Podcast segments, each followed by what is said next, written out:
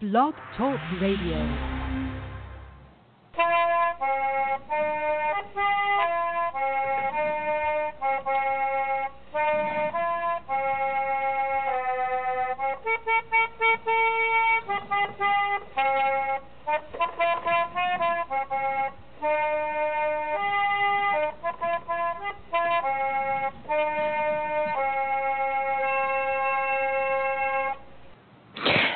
Everybody. This is Sarah Uthoff welcoming you to Trundlebed Tales.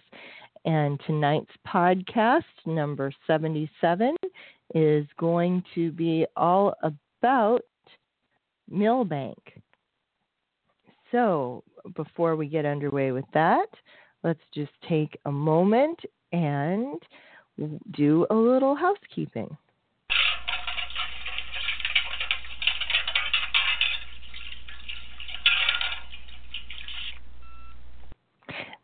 And uh, tonight's episode is going to be reading chapter two of Millbank. So, to make sure everybody's ready for that, I want to make sure that uh, you know a few things about the program. One is that we do podcast live, so this is just as things happen. I don't do any editing. This is just as it is, so take me as I am without one plea. You can also listen to the program live, or you can check it out in the archive, either directly through the uh, through the website on my website or on Blog Talk Radio, or you can also get it as a M3P MP3 file for free that you can download from iTunes. If you are an iTunes user, I would appreciate a comment because that's how new people find out about uh, the show and hopefully will want to catch a listen themselves. Now, uh, the other way you can listen while the show is live is by the telephone, and you can also use that same number to call in and to make a comment or ask a question. So the number is 714 242 5253. That's 714 242 5253. Or toll free 1 877 633 9389. That's toll free 1 877 633 9389. Remember to have those numbers handy and uh, you can always use them when we have a scheduled program of Trundlebed Tales. And I think that wraps up our housekeeping.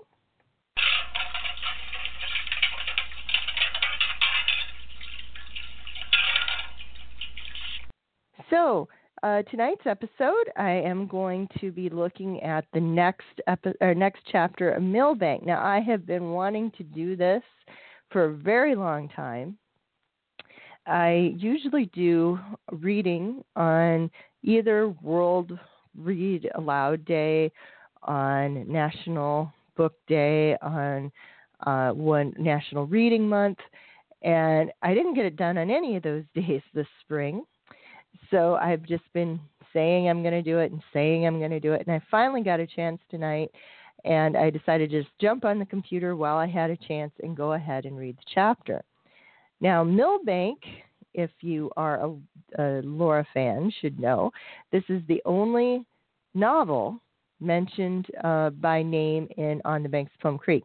Now, there is another book, Stories of the Moorland, um, that is also in contention for that. It depends whether you consider it short stories or a novel, but uh, that's the other book that it could possibly be. But for the most part, this is the only one. And it took me a. Re- I mentioned some of this at the beginning of chapter one, uh, which I recorded earlier back in 2014. I'm going to put a link to that one in the uh, note, show notes for this episode, but you can you know search for Millbank on uh, Blog Talk Radio and it'll pop it right up. Uh, but I want to kind of go over it again for people who hadn't uh, listened to that first episode or didn't want to take the time now so uh, the author on here, I had not realized for a long time. I saw, oh, Millbank, yeah, okay, Millbank, uh, when I'd go through and read it. I never bothered to look it up, which I'm somewhat ashamed of because it is an author that I know, and her name is Mary J. Holmes. Now, uh, and how I first found this out, since it did not occur to me to look it up, was in Ann Romines's book. Um, she points it out, and I suddenly perked up when I heard the name because Mary J. Holmes uh, was a very prominent writer in the 19th century. She was considered a woman's writer, more of a popular writer, you know, one of those people that uh, you know, serious writers of the day looked down on, but she was very well loved. She published an amazing number of books, and they're really still kind of interesting to read. And it just so happened that uh, she has a special connection for me because in another one of her books, uh, called Homestead on the Hillside, is a short story about a character named Oriana. And my great grandmother named my grandmother Oriana after that story. So knowing that, uh, whenever I'd go used book shopping or you know was at a garage sale or something, and I saw a Mary James Holmes book, I picked it up. And I was sort of trying to get one on all of them, and then I found the list of how many of them there were, and I don't know if I have the shelf space for all of them of my other collections, but uh, I do have in a pretty decent selection of them. And Mary Jane and Millbank is now one of them. Now, if you go and look on my blog, which I will link to the appropriate uh, posts in the show notes for this episode, but uh, she was so famous as there were like postcards of her home, and I was very excited to find one of those and put it in my collection for this. But uh, I posted it as a blog post, and I had a reader respond that their parents lived very near to that house. Now, it isn't a museum, but the house, well, at least the half of the house. Uh, the back half had been torn off at some point. Uh, but that house and a historic marker saying it was the Mary J. Holmes house was just down the street from her folks. And so she took a picture of it now. So there's a, a, a before and after, and that was a couple years ago. But I thought that was a really great thing to get to see. So uh, that gets us to the story. Now, we'd gotten through chapter one last time, and again, if you didn't want to listen to the whole thing, uh, these uh, Mary J. Holmes books tended to be family dramas with a romance element. And I'm not exactly sure what the romance element is, but chapter one was sort of setting up the story. And that there was a rich old man, I'd have to look up what his name was, it had been a while. There was a rich old man and he had one son who was kind of a clod.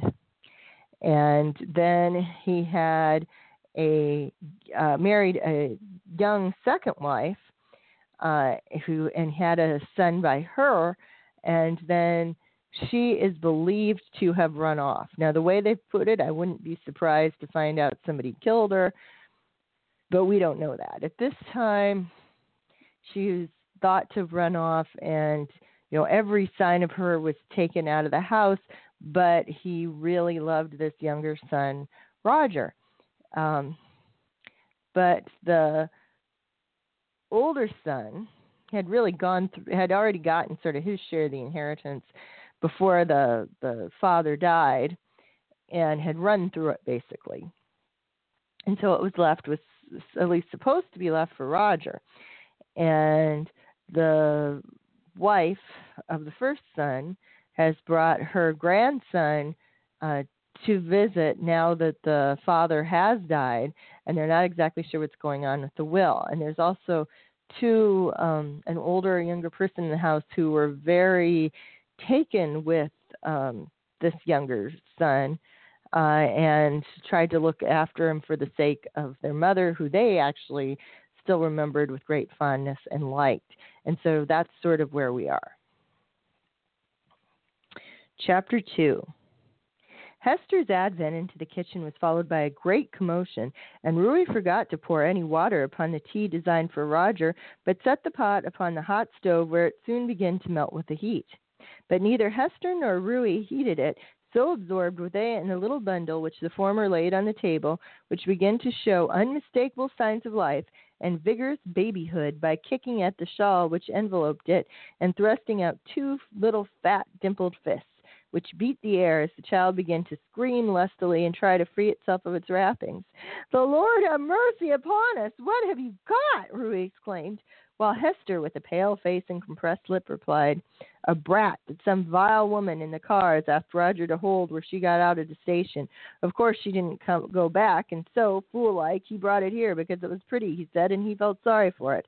I always knew he had a soft spot, but I didn't think it would show itself this way. It was the first time Hester had ever breathed a word of complaint against the boy Roger, whose kindness of heart and great fondness for children were proverbial. And now, sorry that she had done so, she tried to make amends by taking the struggling child from the table and freeing it from the shawl which she had carried with her to the depot, never guessing the purpose to which it would be applied. It was a very pretty, fat faced baby, apparently nine or ten months old, and the hazel eyes were as bright as buttons, Ruy said, and her heart warmings uh, at once toward the little stranger at whom Hester looked askance.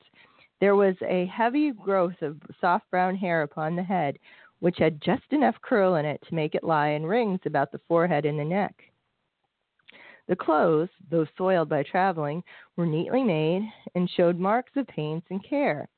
Suspended about the neck was a fine gold chain to which it attached was a tiny locket with the initials L.G. engraved upon it, and on one of the chubby arms just below the elbow was a scar of a recently healed burn. These things came out one by one as Hester and Ruy together examined the child, which did not evidence uh, the least fear of them, but which, when Ruy stroked its cheek careless, caressingly, looked up in the face with a coaxing, cooing noise, and stretched its arms toward her. Little darling, the motherly girl exclaimed, taking it from Hester's lap and hugging it to her bosom. I'm so glad it's here. The house will be merry again with a baby in it. Do you think Robert Roger will keep it? You must be crazy, Hester said sharply. When Frank, who had divided his time between the parlor and the kitchen, who had just come from the former, chimed in, Yes, he will. He told Mother so. He said he always wanted a sister and he should keep her, and Mother's rowing him for it. By this, it will be seen that the strange child was the topic of conversation in the parlor as well as the kitchen. Mrs. Walter Scott asking numerous questions, and Roger explaining as far as was possible that what, what was to himself a mystery. A young woman carrying a baby in her arms and looking very tired and frightened had come into the car at Cincinnati, he said, and asked to sit with him.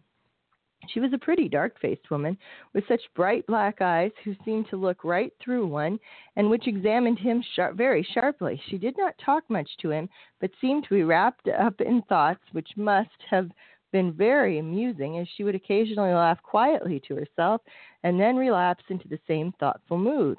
Roger thought now that she seemed a little strange, though he had no suspicions of her and was very kind to the baby whom she asked him to hold.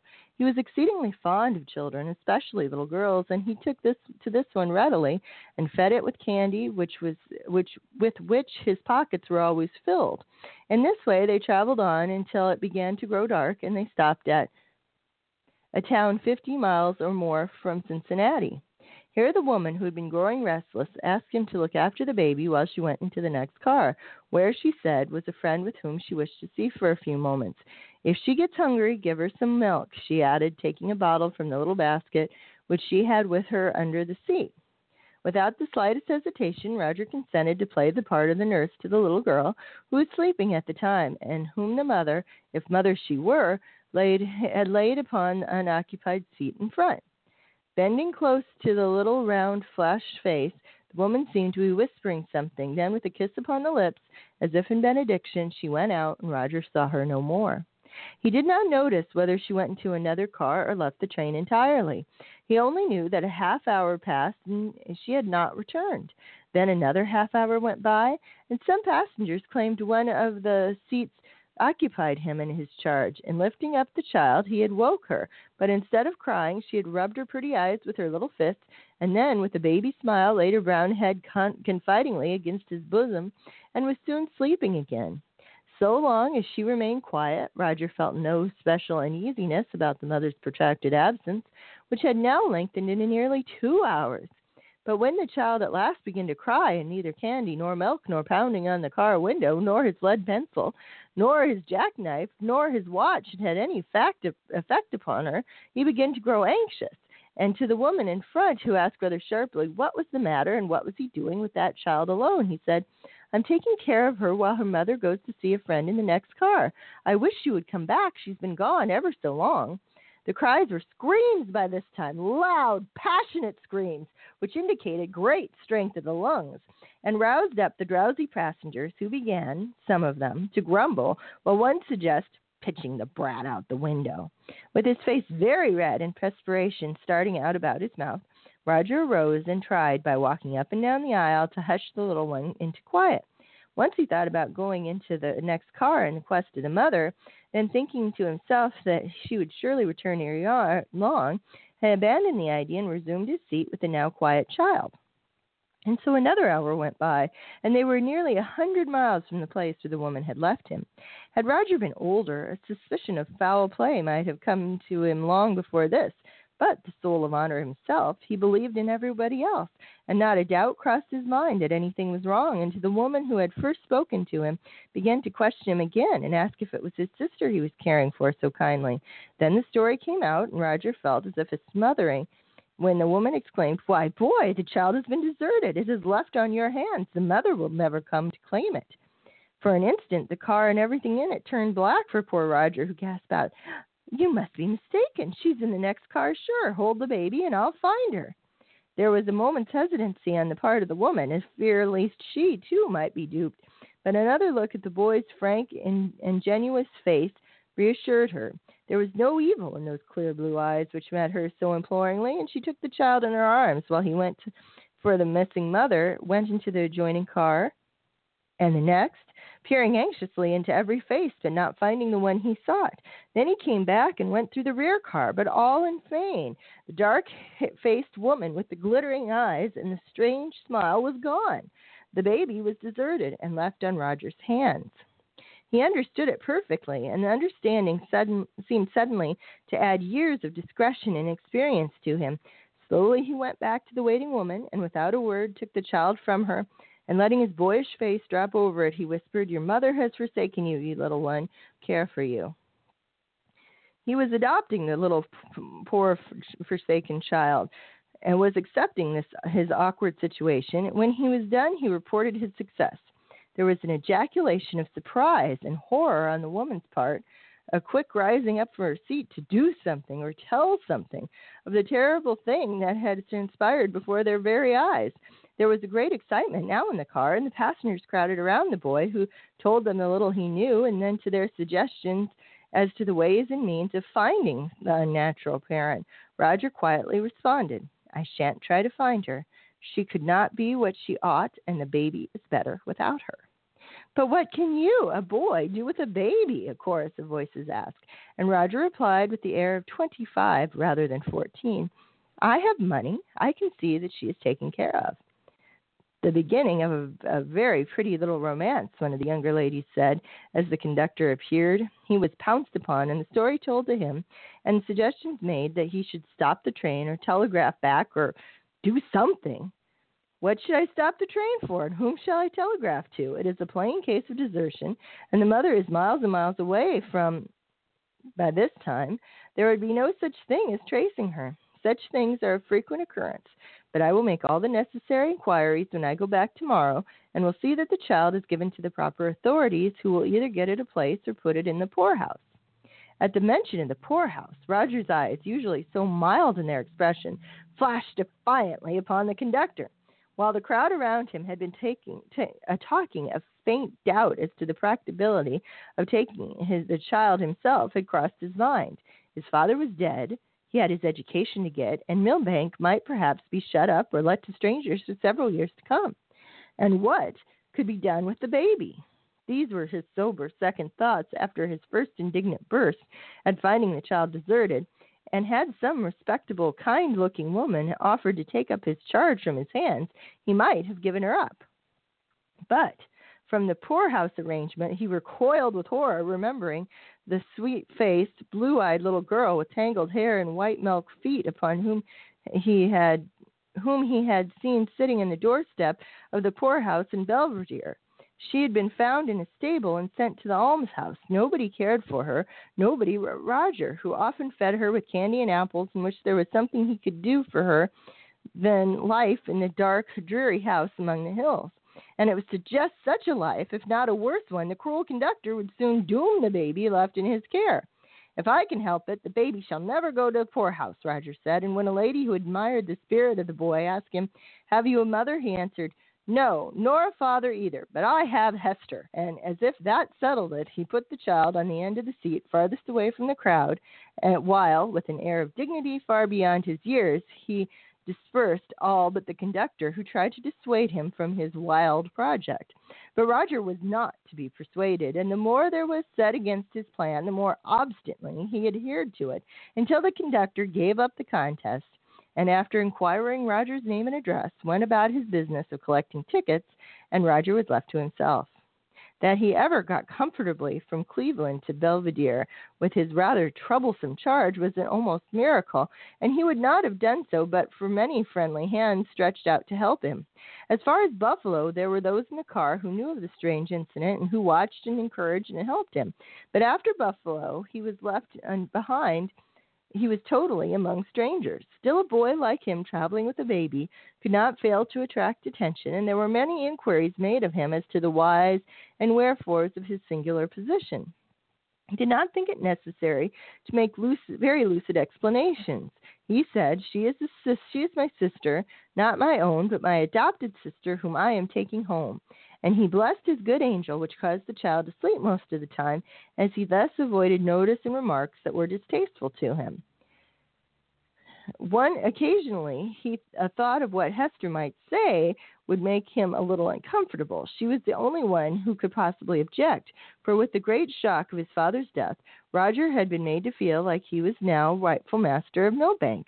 His prospective inheritance had been talked of at once the fam- in the family of the clergyman who had moved from Belvedere to St. Louis and with whom Roger was preparing for college when the news of his loss came.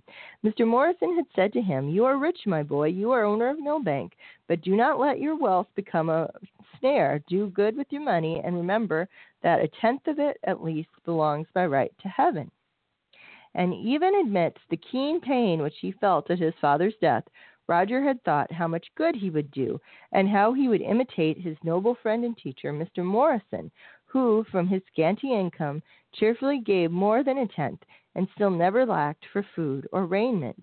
That baby was sent direct from heaven to test his principles, he made himself believe, and by the time the mountains of Massachusetts were reached, he began to feel quite composed, except on the subject of Hester. She did trouble him a little, and he wished the first meeting with her was over. With careful forethought, he telegraphed for her to meet him, and then when he saw her, he held the little child to her at once and hastily told her part of his story, and felt his heart grow heavy as lead when he saw how she shrank from the little one as if there had been pollution in its touch.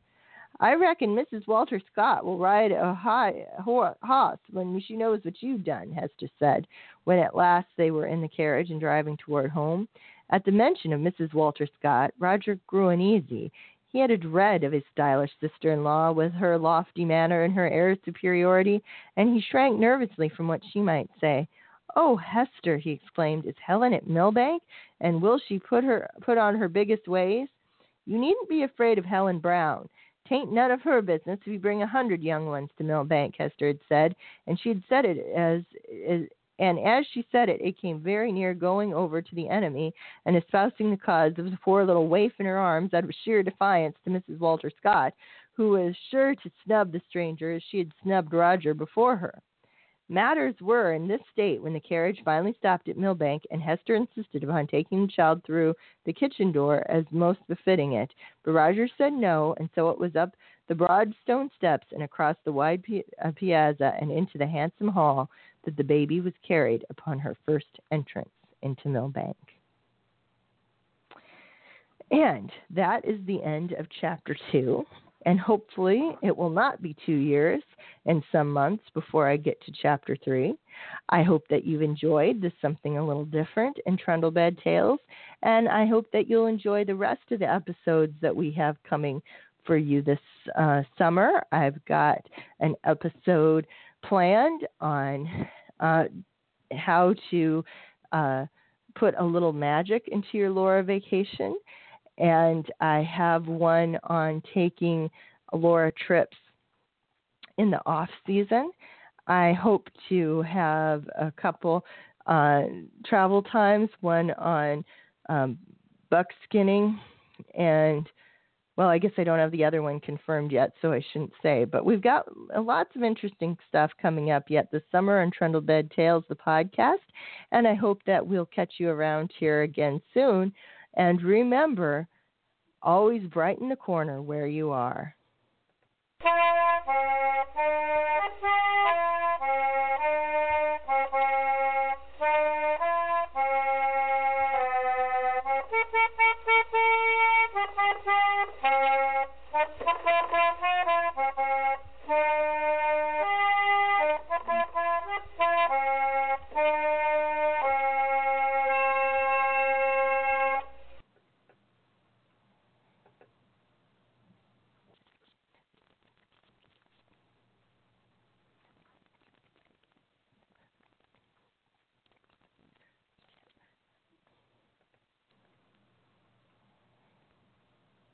With the Lucky Land slots, you can get lucky just about anywhere.